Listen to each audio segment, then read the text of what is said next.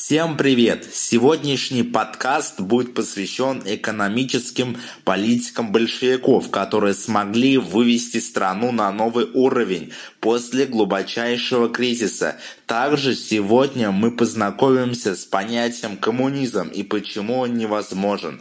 Рассмотрим мы три экономические политики. Военный коммунизм, НЭП, коллективизация. Еще мы узнаем, что такое раскулачивание и итоги всего всего этого. Вообще такое лучше всего начинать с предыстории, то есть с конца 19 века, начала 20 века. Тогда еще не было Союза Советских социалистических республик, а была Российская империя. Начнем с того, что революция – это радикальное изменение всего общественного строя. Это вызвано путем скоплении противоречий внутри страны. А откуда эти противоречия появляются? Они появляются из-за недовольства населения внутренней политикой государства. Сама по себе революция – это очень сложная тема. Иногда одной книги недостаточно, нужно много мемуаров. А да, давай сделаем так. У этого подкаста будет продолжение. Какое продолжение? Я расскажу о внешней политике большевиков и о культуре. Переходим к предыстории. В начало 20 века Российская империя вступает очень слабой страной. Да, промышленность развивалась, но она росла за счет иностранного капитала. Особенно эту тему поддерживал Витте. Такое сословие, как дворянство, постепенно угасало. Появлялся пролетариат. После долгожданного для крестьян отмены крепостного права в 1860 1951 году крестьяне также страдали от малоземелья. Они должны были выкупить землю у помещика, поэтому и оставались у хозяев работать.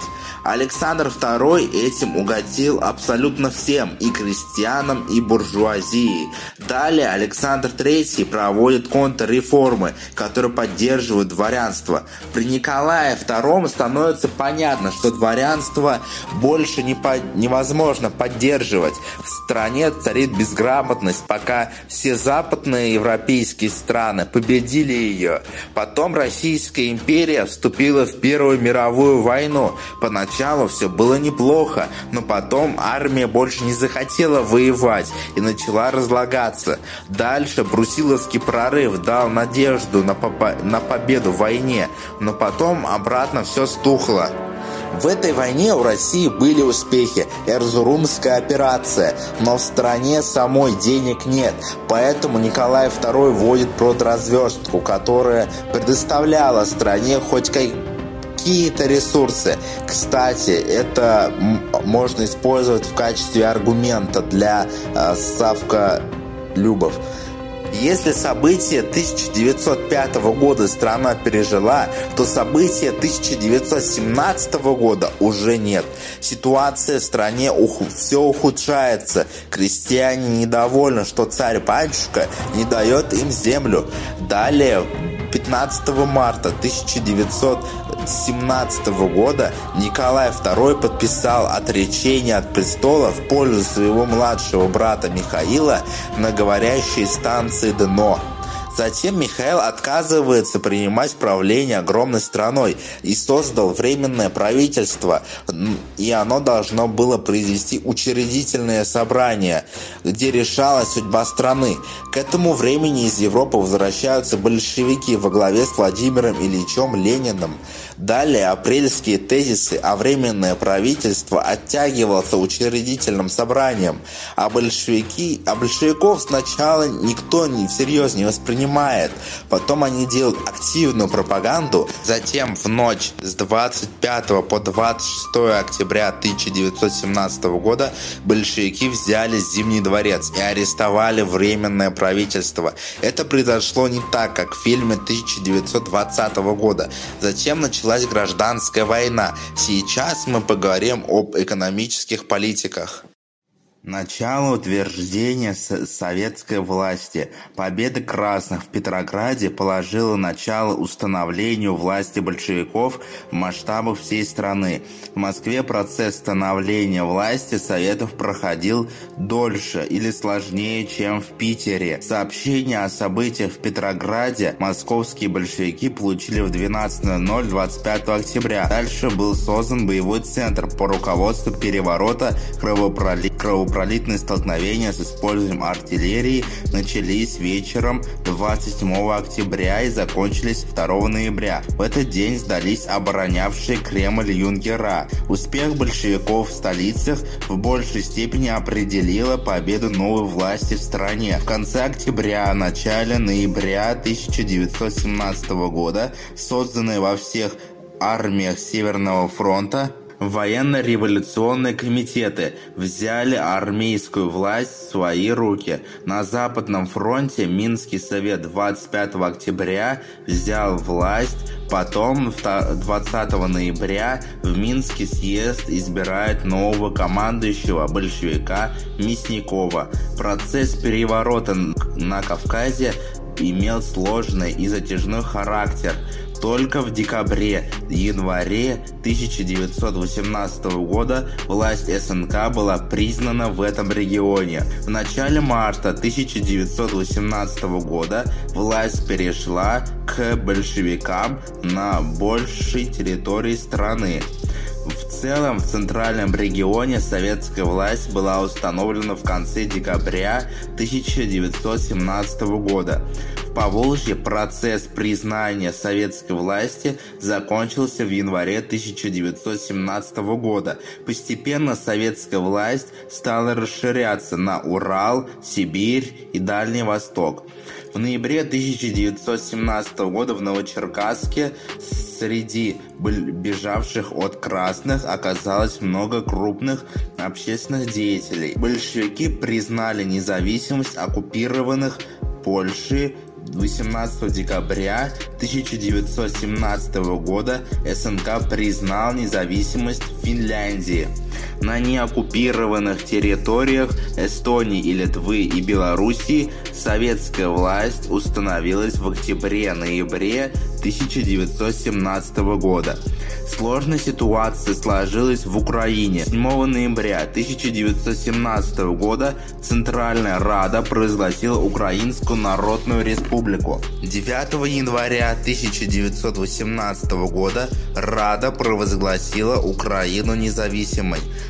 Потом 26 января красные вступили в Киев и свергли Центральную Раду. В Закавказье 13 ноября 1917 года был образован Закавказский комиссариат. Следует отметить, что Турция оккупировала часть грузинских территорий. Не надеясь на помощь России, в Тбилиси провозгласили 22 апреля 1918 года Закавказскую Федеративную Республику. В конце мая 1918 года в Закавказье существовали независимые Грузия, Армения, Азербайджан. В Баку 1918 году созда создана Бакинская коммуна, но она просуществовала три месяца. Она пала в конце июля 1918 года под давлением английских и турецких войск. Особенная ситуация была в Средней Азии. В сентябре 1917 года Ташкентский совет свергнул представителей Временного правительства. В апреле 1918 года на съезде Советов была создана Туркестанская Советская Республика. Бухарский Эмират и Хивинское ханство стали независимыми. В июле 1918 года в Ашхабаде возникло Закаспийское временное правительство. Военный коммунизм. Военный коммунизм – экономическая политика, которая проводилась с середины 1918 года по март 1920 года. Цель проводимых в 1918-1920 годах мероприятий была одна – сохранение советской власти в условиях фактической дезинтеграции страны, враждебного окружения, развала экономики и отсутствия ресурсов. Хотя проводимая в середине 1918 начале 1921 года в истории военного коммунизма можно выделить на два этапа складывание системы боев в последний промежуток времени гражданской войны лето 1918 начала 1920 года и рассвет во время, когда главные враги были разгромлены, а сохранение политики становилось менее оправданным. Весна 1920 по, по март 1921 года. Национализация крупной, средней и мелкой промышленности осенью 1918 года в системности государства было 9,5 тысяч, то в 1920 года более 37 тысяч. В ВСНХ были созданы главки, чисто советские органы управления соответствующим отраслям экономики. В июле 1919 Рыков был назначен управляющим Советом обороны по снабжению Красной Армии. Ему подчинялись все заводы, работавшие на оборону. Для управления ими был образован Промвоенсовет. Центральным элементом политики 1919-1921 года была продразверстка, которая была введена 11 января 1919 года. Кстати, продразверстка была еще и при империи. Хронический продовольственный кризис вызван к жизни нормальное снабжение населения через карточную систему. Распределением продовольственных товаров занимался наркомпровод. Продармия, которая была подчинена ему в 1918-1921 году, и аппарат э, потребительской кооперации обеспечивали решение задач. В 1918-1920 годах произошла натурализация зарплаты, выдача ее рабочим и служащим, продовольствием и предметами первой необходимости. Содержание прагматической экономической политики и способы ее осуществления в 1918-1919 годах во многом совпадали с теоретическими представлениями большевиков о том, каким должно быть социалистическое общество. Основная масса населения не хотела жить в условиях деспотического социализма, надеясь на восстановление прежней жизни. Дальше был взят курс на закручивание гаек по всем направлениям. В 1920 году Троцким была создана комиссия для подготовки плана строительства социализма в мирных условиях. Предложения комиссии были с энтузиазмом одобрены большинством людей 9 съезда РКПБ 29 марта 5 апреля 1920 года. В декабре на 8 Всероссийском съезде Советов был принят план Гойл-Ро. В конце 1920-1921 года политика была достроена до конца. В 1919-1920 годах широкий спектр приобрела кампания за упразднение денег. В июне 1920 года в ЦИК даже принял резолюцию о важности распространения безграничных расчетов в 1920-1921 годах военный коммунизм часто давал сбои. В связи с ухудшением жизни начались волнения. Уже в 1921 году, еще до мятежа в Кронштадте, партии обсуждались варианты снижения налогов. Еще в 1921 году в Петрограде произошел бунт, на подавление которого были направлены войска. При усилении тоталитаризма в 1918-1920 годах в партии демократично обсуждались вопросы. В 1920 году огромное место занимали вопросы метода управления страной. Также в в этом году появилось письмо Преображенского. О симптомах разложения партии началась дискуссия о верхах и низах. Из уст рабочей оппозиции на съезде 8 говорилось о том, что партия оторвана от народа. С конца ноября 1920 года и до марта 1921 года продолжалась дискуссия о профсоюзах. Весна 1921 года Ленин предпринял энергичные меры по подавлению оппозиционеров и раскольников. Новая экономическая политика. После Первой мировой войны и гражданской войны численность населения советских республик сократилась до 134,3 миллионов человек. Очень много научно-художественной элиты эмигрировало из России. Большинство промышленных предприятий бездействовали. Численность рабочих сократилась вдвое. К весне 1920 года центральный район страны, Поволжье, Северный Кавказ, Украина были охвачены голодом. Начавшаяся демобилизация армии усилила безработицу. Поднялась волна бандитизма. Решение постановления задач по восстановлению разоренной страны большевики видели расширение и углубление военного коммунизма, но попытки продолжить военный коммунизм встретили сильное сопротивление крестьян и рабочих.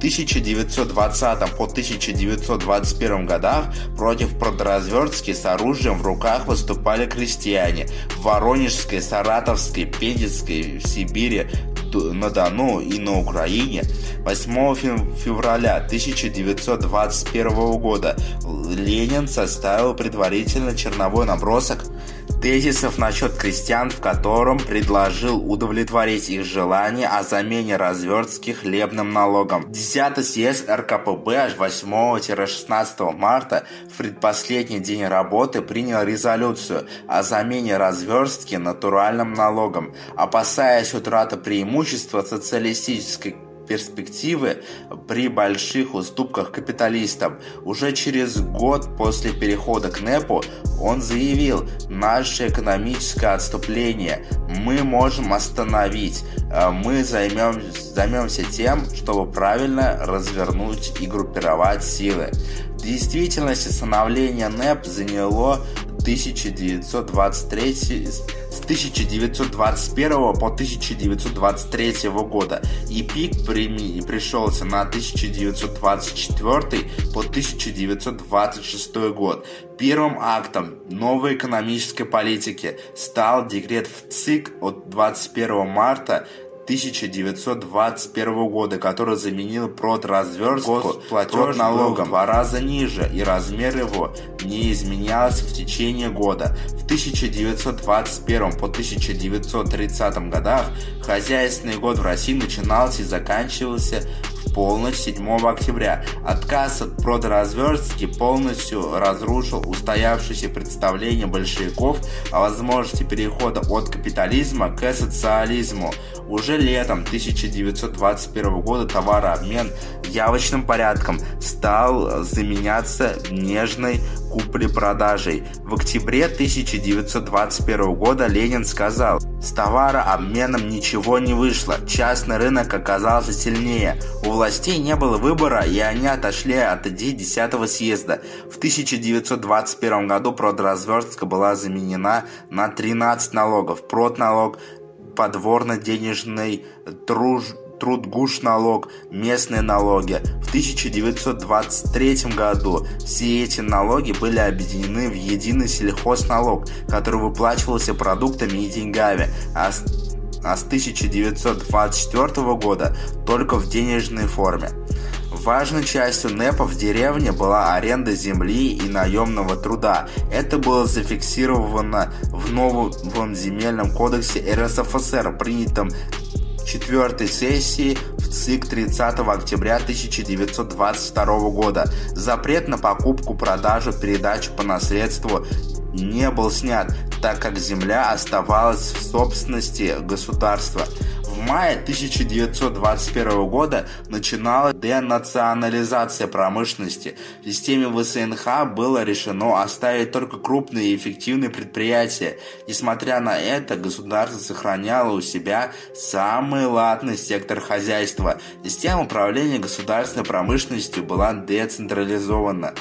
Основной формой управления стали тресты, объединения от народных или взаимосвязанных предприятий. К концу 1922 года 421 трест объединил 90% предприятий. В феврале 1921 года была организована Государственная плановая комиссия «Госплан». Деятельность ее конкретизация плана ГОЭЛ-РО, разработка годовых планов по отдельным отраслям с 1920 1924 года разрабатывались промфинпланы. В 1925 году отраслевые планы впервые слились в единый план промышленности и строительства, стратегические цели НЭПа, построение социализма, восстановление связи между городом и деревней, укрепление союза рабочего класса и крестьянства – Сущность НЭПа заключалась в восстановлении рыночной экономики в руках партийного и советского руководства. Началом ограничения НЭПа датируется 1924 год. Свертывание НЭПа связывается с принятием Пленума 1925 года ЦК РКПБ решения о введении абсолютной монархии. С 1928 года по 1929 год экономическая политика СССР становится частью опробованной в годы военного коммунизма и выстроенной полностью административно-командной системой. Борьба за власть последние годы Ленина, налаживание мирной жизни после гражданской войны виделось по-разному в рядах правящей партии, так и сохранивших влияние эсеров, меньшевиков и прочее. В РКПБ это вылилось в дискуссию о профсоюзах. Сторонники демократического централизма считали период хозяйственного строительства немыслимо без управления промышленными предприятиями, не вмешательства вмешательство партии в работу советов и свободы создания групп и фракций в партии, сторонники рабочей оппозиции, провозглашающие анархосинтактические идеи, требовали полностью отказаться от назначения работников на должности. Противоположную позицию занимал Троцкий. Его сторонники считали важным подталкивание к революционной войне, мировой революции, резко ограничить демократию держа в ежовых рукавицах крестьянства. В ноябре 1920 года ИК РКПБ отверг эти предложения, однако сторонников Троцкого это не остановило. На его стороне выступал Кристинский, Преображенский, Серебренников и фактически Бухарин вышедший в свет 18 января 1921 года в проекте постановления 10 съезда РКПБ о роли и задачах профсоюз говорилось, что главной ролью профсоюза в эпоху диктатуры пролетариата останется как главный институт коммунизма. Основной метод работы не принуждение, а убеждение. Задача мобилизация населения на восстановление и развитие промышленности. С ослаблением здоровья Ленина с конца 1920 года Троцкий, который совсем недавно был противником большевизма, стал претендентом на высокую власть в государстве. Чтобы это не произошло на мартовском пленуме, ленинцы улучшили свои позиции. Численность ЦК была увеличена с 19 до 25 членов из сторонников Ленина. В июле 1921 года была попытка удалить Троцкого из Москвы и назначить наркомом продовольствия Украины. Летом 1927 года полномочиями секретаря ЦК был наделен главный противник Троцкого Сталин.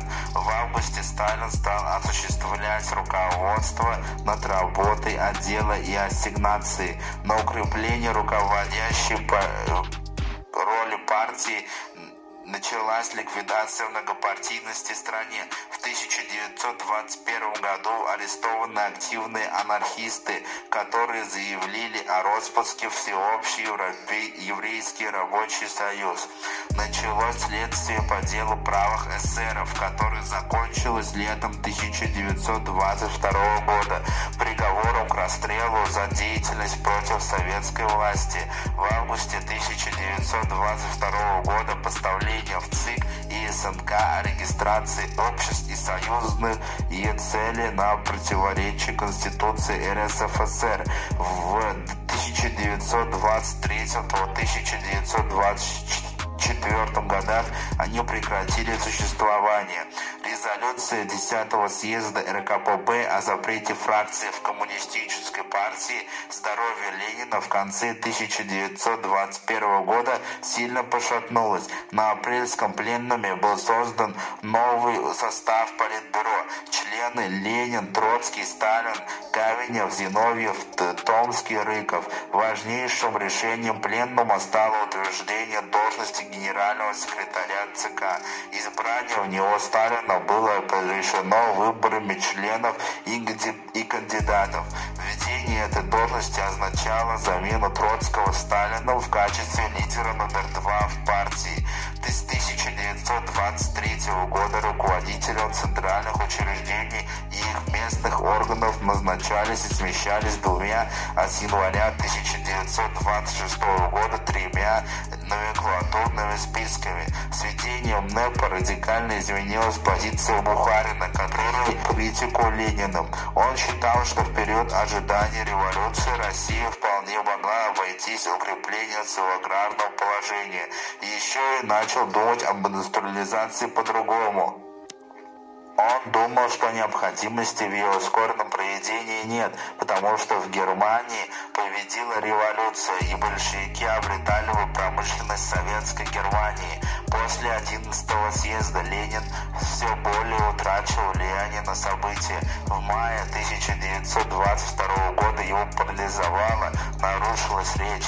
Он в августе вернулся к работе, но в декабре снова вышел из строя полупарализованный, он мог продиктовать с 23 марта 1922 года глав, но 2 марта 1923 года 8 статей, которые вошли в историю как завещание. В письме к съезду Ленин говорит, что Сталин взял себе огромную власть, но сможет ли он пользоваться осторожно? И 24 января 1923 года он написал, что Сталин груб, и это нетерпимо для генсека. И это все создало впечатление, что только Троцкий является кандидатом на руководящей страной и партии. В конце 1922 года, начало 1923 года Троцкий не использовал шанс застолбить за собой позиции в борьбе за власть. Ему предлагали занять должность первого заместителя Ленина по Совнаркому, но Троцкий из-за того, что он якобы еврей, отказался. В марте 1923 года здоровье Ленина резко ухудшилось. Он полностью лишился речи. С конца месяца находился на лечении под Москвой. 21 января 1924 года преемником стал на посту председателя Совнаркома стал Рыков. Реальная власть в Коминтерне СССР с декабря 1922 года перешла к тройке Зиновьев, Каменев, Сталин. Три, триумвиры, соратники Ленина по-разному смотрели на перспективы НЭПа. Сторонники Троцкого считали, что нужно усилить роль государства в экономике. Смысл нового курса 1923 года состоял в переходе от НЭПа к октябрю, к настоящей политике коммунизма. Правые во главе с Бухарином выступали за ограниченную роль государства в экономике, умеренные темпы индустриализации и налоги на крестьян. Сторонники Сталина поначалу пытались управлять, уравнять левых и правых, но и в конце 20-х вынужден был отбросить НЭП и формировать модернизацию экономики. Осенью 1924 года Троцкий опубликовал один из томов сочинения под названием «Уроки октября». Началась литературная дискуссия. В «Правде» была опубликована статья Бухарина «Как не нужно писать историю октября». Дальше последовали выступления Каменева «Ленинизм» или «Троцкизм». Сталина троцкизм или ленинизм, Зиновьев большевизм или троцкизм. Результатом дискуссии стало требование Зиновьева и Каменева об исключении Троцкого из партии. Итогом этого стало то, что Троцкий, Зиновьев и Каменев взаимно испортили друг друга, а Сталин поддерживал миролюбивую позицию. Позже в борьбе с троцкисто-зиновьевским блоком он взял компромат и использовал его против своих соперников. Троцкий потерял свои посты нарком Военбора и предвоенсовета. Карл Маркс говорил, что революция должна быть всемирной, то есть она должна пройти примерно в одно время везде. Доктрина построения социализма в отдельно взятой стране впервые была выдвинута Сталином в 1924 году. В 1925 году революционная волна в Европе затухла, и, и это значило, что мировая революция откладывается на неопределенно далекое будущее. Первое столкновение произошло на заседании Политбюро в апреле 1925 года, когда Каменев сказал, что политехническая отсталость СССР является на пути строительства социализма. На апрельском пленуме 1925 года Зиновьев безуспешно продвигал тезис, что построение социализма в России невозможно без государственной помощи западных стран. В сентябре Зиновьев опубликовал грамоту «Ленинизм», в которой прямо заявлял, что победа социализма в стране невозможна без помощи других стран. Далее произошел новый раскол в Политбюро в октябре 1925 года, когда Зиновьев, Каменев, нарком финансов Сокольников и вдова Ленина Крупская представили документ с критикой партии с левой точки зрения. Объектом для самой ожесточенной критики оппозиции стал лозунг «Обогащайтесь». Бухарин этот лозунг неосторожно выдвинул на собрании 17 апреля 1925 года. К концу 1925 года Сталин методично создал завещание и обманчиво из делегатов 14 съезда. Подготовка к съезду была усыпана скандалами. Из состава ленинградской делегации были исключены коммунисты, имевшие репутацию сталинцев. Во время свержения Зиновьева в 1925 году но Троцкий предпочел хранить молчание. Левая позиция ВКПБ Зиновьева и Каменева была осуждена на 14 съезде декабрь 1925 года. В 1926 году Сталин организовывал массовую чистку Ленинградской партии зиновьевцев. Уже 28 декабря 1925 года редактором Ленинградской правды вместо ЗАГС Гладенцева Зиновьева был, назна... был назначен Скворцов-Степанов. Основным внешнеполитическим событием стала начавшаяся полоса признания СССР иностранными державами. 1 января 1926 года Сталин пленным ЦК ВКПБ был снова утвержден на посту генерального секретаря ЦК ВКПБ. Сближение политических платформ Троцкого и Зиновьева обнаружилось на апрельском пленуме 1926 года. Создалась левая оппозиция, выдвинувшая лозунг «Перенесем огонь направо» против Непмана, кулака и бюрократа. В октябре 1926 года оппозиция выступила с заявлением о перемене с большинством ЦК, о своем отказе от борьбы перед лицом угрозы раскола партии. В 1927 году атмосфера в партии в стране стала взрывоопасной. Оппозиция имела огромный опыт революционной подпольной деятельности и применяли его уже в борьбе со Сталином. 9 июня 1927 года оппозиция на Ярославском вокзале э, организовала проводы Смилги И.Т., направленного на Дальний Восток. В августе-сентябре 1927 года озлобленный Троцкий выдвинул тезис о Климанте. Он сказал, что с началом новой войны сталинисты окажутся без бездарностью. Он пообещал расстрелять всех сталинистов и привести к страну к победе.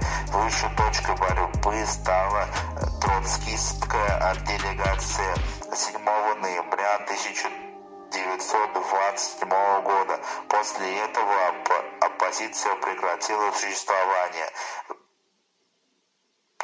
ЦК и ЦКК исключил Троцкого и Зиновьева из партии. В январе 1928 года Троцкий был сослан в Алмату.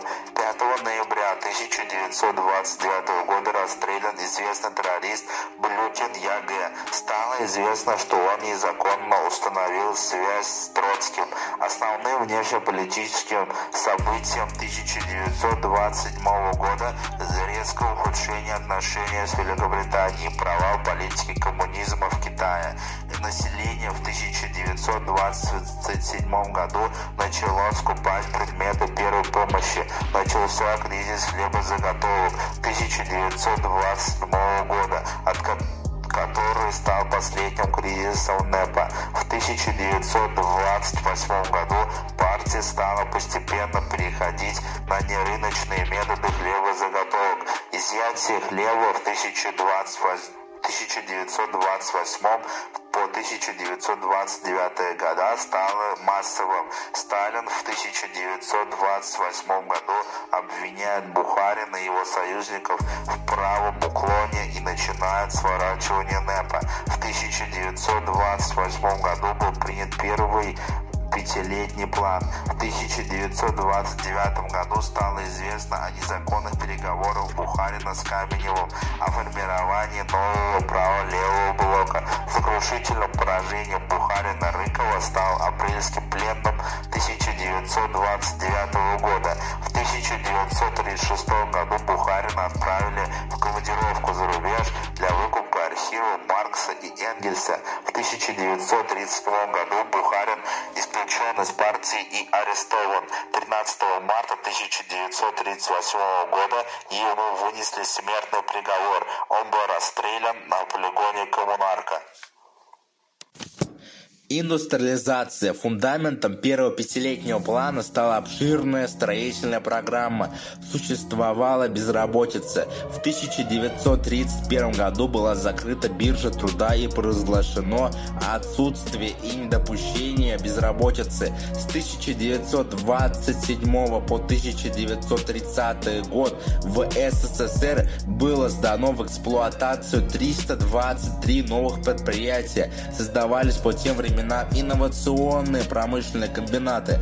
Искусственное взвинчивание темпов производства привело к нарушению баланса. В июле 1930 года был введен в действие Сталинградский тракторный завод, а в январе 1932 года было утверждено утверждение о строительстве Нижегородского автомобильного завода. Запускать новое предприятие помогали специалисты из других стран. Освоение новых предприятий оказалось большой проблемой. Индустриализация СССР помогала совпавшей со советской пятилеткой мировой экономический кризис. Падение цен акций США 24 октября 1929 года. Кризис продлился до 1939 года, когда падение производства остановилось и началась депрессия. Советский Союз имел возможность закупать технику из разных стран. Достигнутые успехи в экономике позволили уже в 1933 году объявить о выполнении пятилетки за 4 года и 3 месяца. Планиру... Планирование второй пятилетки 1933 по 1937 года принятые на 17 съезде партии были более продуманы, более продуманными. Как и предыдущая пятилетка, была выполнена досрочно за 4 года 3 месяца. За 1933 по 1937 год было основано 4,5 тысяч фабрик, заводов, шахт, электростанций. Крупнейшими центра... центрами промышленности становились окраины, где тем... темпы роста были выше, чем в РСФСР. Открылся крупный моторный завод в Уфе. Текстильное производство развивалось в Средней Азии. Карелия и Коми стали крупнейшими поставщиками лесоматериалов, а Якутия – золото. По производству СССР обогнал Германию, Великобританию, Францию, но началась угроза мировой войны, поэтому в 1936 году был создан Наркомат оборонной промышленности. Высокий темп роста были достигнуты из-за низкого спорного а также командную приказную методов руководства. Началось массовое движение названного по фамилии Стаханова, который 30 августа 1935 года добыл за смену 102 угля вместо 7 тонн по норме. В ноябре 1935 года состоялось всесоюзное совещание стахановцев. В 1928 году заместитель председателя наркома рабочей крестьянской экспедиции Янсон в письме Сталину предложил использовать труд заключенных в восстановлении отдаленных местностей. В апреле 1930 года в составе ОНГУ было создано управление лагерями. Так появился ГУЛАГ. По плану на 1937 год НКВД поручалось э, освоить 6% союзных, союзных капитала вложений. В 1936 году в составе НКВД было создано Главное управление шоссейных дорог ведении которого находилось все дорожное строительство.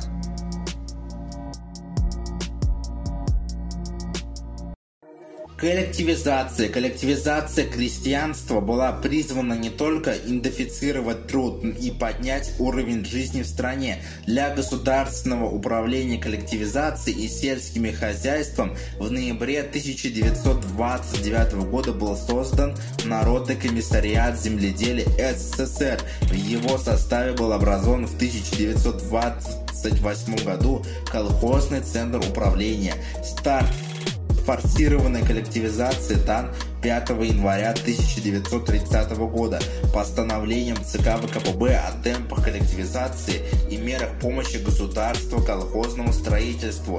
Пятилетний план по коллективизации был выполнен в январе 1930 года, когда в колхозах находились более 20% всех крестьянских хозяйств. Зажиточные крестьяне оказывались ему этому сопротивление, поэтому 30 января 1930 года было принято постановление о мероприятии ликвидации кулацких хозяйств в районах сплошной коллективизации. Кулаки квалифицировались на три типа. Первый – контрреволюционный актив – второй элементы кулацкого актива, особенно из наиболее богатых кулаков или, или полупомещиков. Оба типа подлежали высылке или к расстрелу. Третий тип состоял из кулаков, находившихся на неудобных землях. Такие раскулачивали тех людей, которые не хотели вступать в колхозы. Раскулачивание стало мощным катализатором коллективизации и позволило уже к марту 1930 года поднять уровень в стране до 56%. Чтобы контролировать иммиграцию крестьян из деревни в город, ввели в декабре 1932 года систему паспортов и прописки. Коллективизация сопровождалась разгромом экономической науки. Было усилено давление на церковь. Начале 1931 года было закрыто 80% всех сельских храмов. Огромная часть духовенства пало в разряд раскулачивания. Опыт организации труда в колхозах позволил в 1931 году установить, что самой нормальной формой учета колхозного труда является трудодень с применением личины. Дальше снизился приток зерновых культур. В 1931 году, уже в этом же году, во многих республиках начался голод. Голод в 1932 по 1933 году распространился на ряд районов на Украине и в России. Масштабы народной трагедии из-за недостатка хлеба в стране не удалось сократить или рез, не резким сокращением экспорта. Ситуация усложнилась тем, что сталинское руководство скрывало голод и отказалось от заграничной помощи целях укрепления колхозного строя и усмирения деревни в январе 1933 года партия приняла решение о создании МТС и совхозов, наделенных огромными правами. Феврале 1933 года была организована работа Первого всесоюзного съезда колхозников-ударников – в 1933 по 1935 году власть смогла добиться выполнения поправок хлеба на каждого региона. В ноябрьске 1934 года пленным ЦК принял решение сократить экспорт хлеба направив его на внутренний рынок. В 1937 году в стране был собран хороший урожай – 98 миллионов тонн. Животноводство приблизилось. Успехи в колхозном строительстве были закреплены в новом уставе, принятом в феврале 1935 года. В течение второй пятилетки было принято 52,1% картофеля и овощей, 56,6% плодовых культур, 70 71,4% молока и 70,9% мяса. Коллективизация в национальных регионах проводилась с учетом бытовых особенностей. Самым распространенным формой объединения в Закавказье, Казахстане, Средней Азии, Бурятии были тозы. Каз колхозникам разрешали содержать не только продуктивный, но и рабочий скот. Проведенного коллективизации в Средней Азии во многом способствовало государственное строительство иррационных систем.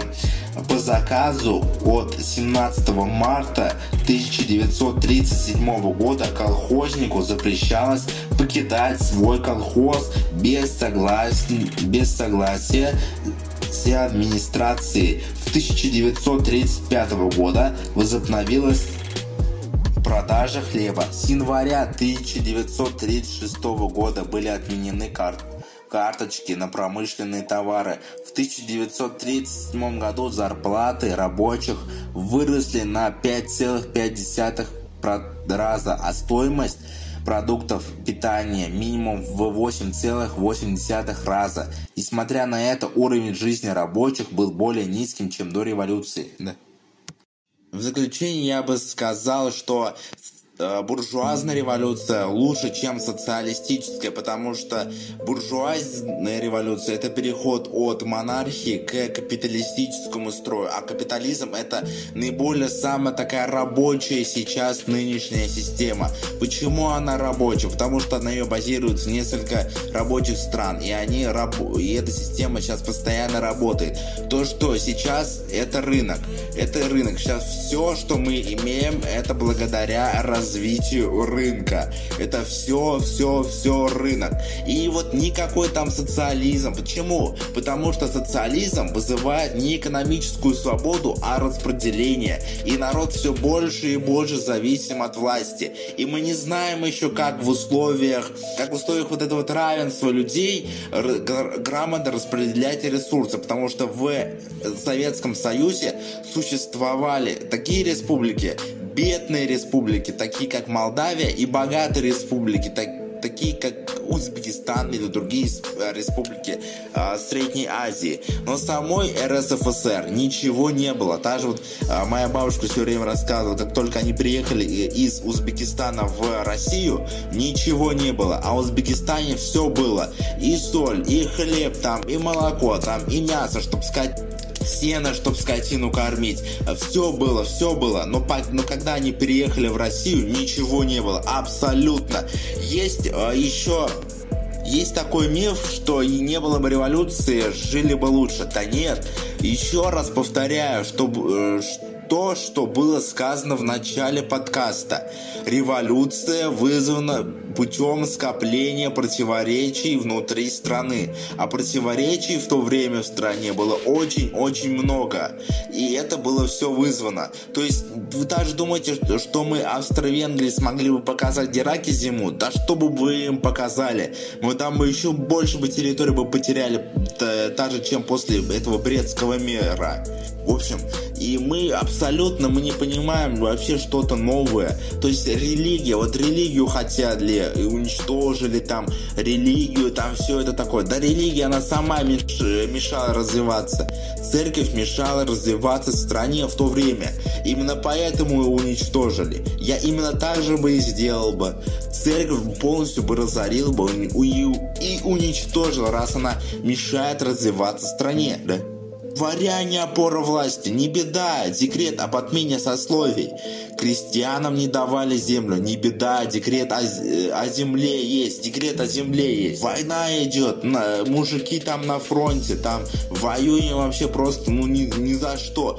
Сразу декрет о мире, декрет о мире, сразу.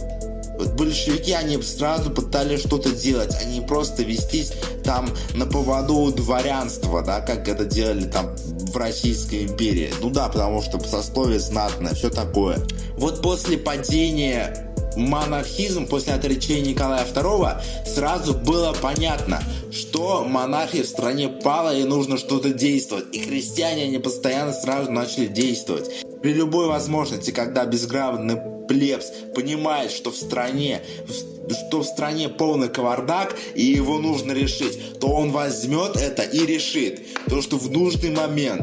И я как антисоветчик против диктатуры протолериата, потому что диктатура протолериата это самое худшее, что придумало человечество, потому что ты, ты, ты, ты доверяешь распределение, ты доверяешь руководство страной несовершенному человеку, который вообще ничего, ничего не будет заниматься, а только будет складывать себе деньги в карман при виде огромного богатства.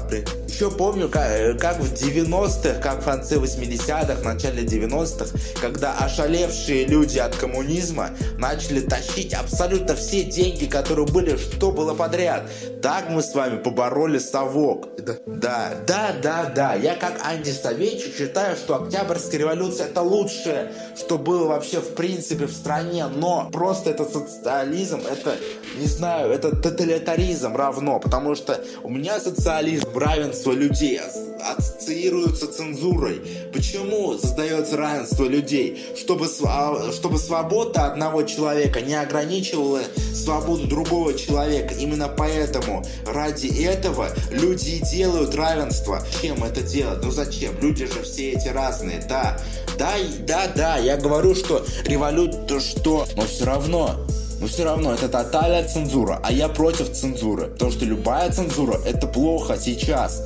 Если бы там... Почему совок распался? Да потому что это государство строилось на цензуре. И когда гулаги спали и цензура начала просто утихать, то все, все, все потащили, потому что все поняли, в какой заднице они живут. И то, что оттуда надо выбираться. И то, что все вокруг них это плохо. То, что хрущевки это плохо, что заборчики это плохо. Как мы плохо вообще живем, что мы живем в раздолбанных дорогах. И мы все начали вот понимать и осознавать, потому что цензура начинает потихонечку спадать. И когда Горбачев вводил перестрой, перестройку, это было сразу же понятно, что перестройка окончится распадом совка, потому что это уже перестройка, это уже, как, не знаю, новое что-то для совка, это как, это там, не знаю, вводились элементы демократии, фундамент сразу же падает, падает, падает и еще раз падает. В общем, я на этом буду заканчивать. В принципе, я могу долго говорить на эту тему, но скажу точно. Распределение это фигово. Рынок это круто. Все, чем мы сейчас дорожим, это все рабочая рынка. Это все работа рынка, потому что пока коммунисты морили голову населению нищетой и безработицей, мы нищетой и безработицей, конечно, безработицу надо убрать, потому что безработица, она была, безработица в Савске ее не было, а нищета все-таки была, то есть нищие люди все-таки были. И пока это все происходило, рынок поднял просто с абсолютной нищеты и до капитала. Вот этот вот новый курс Рузвельта, он после войны, он понял абсолютно все. То есть вот этот капитализм после Второй мировой, он понял абсолютно всю, всю Европу. Всю Европу поднял абсолютно на ноги за несколько лет. Ребят, э, ребята, цените наше время, цените сегодняшнее наше время. Цените абсолютно. Это то время, в котором мы сейчас живем. Это самое лучшее время. Нет никаких кризисов. Пока войн нет. Не, не дай бог, конечно, но нет. Абсолютно. Поэтому цените наше время и будьте счастливы. Стремитесь к экономической свободе. Все, я обещал, что я буду об этом заканчивать. Я заканчиваю. Я заканчиваю. Подписывайтесь на телеграм-канал, ссылка в описании. И всех э, с 9 мая, конечно же. И все.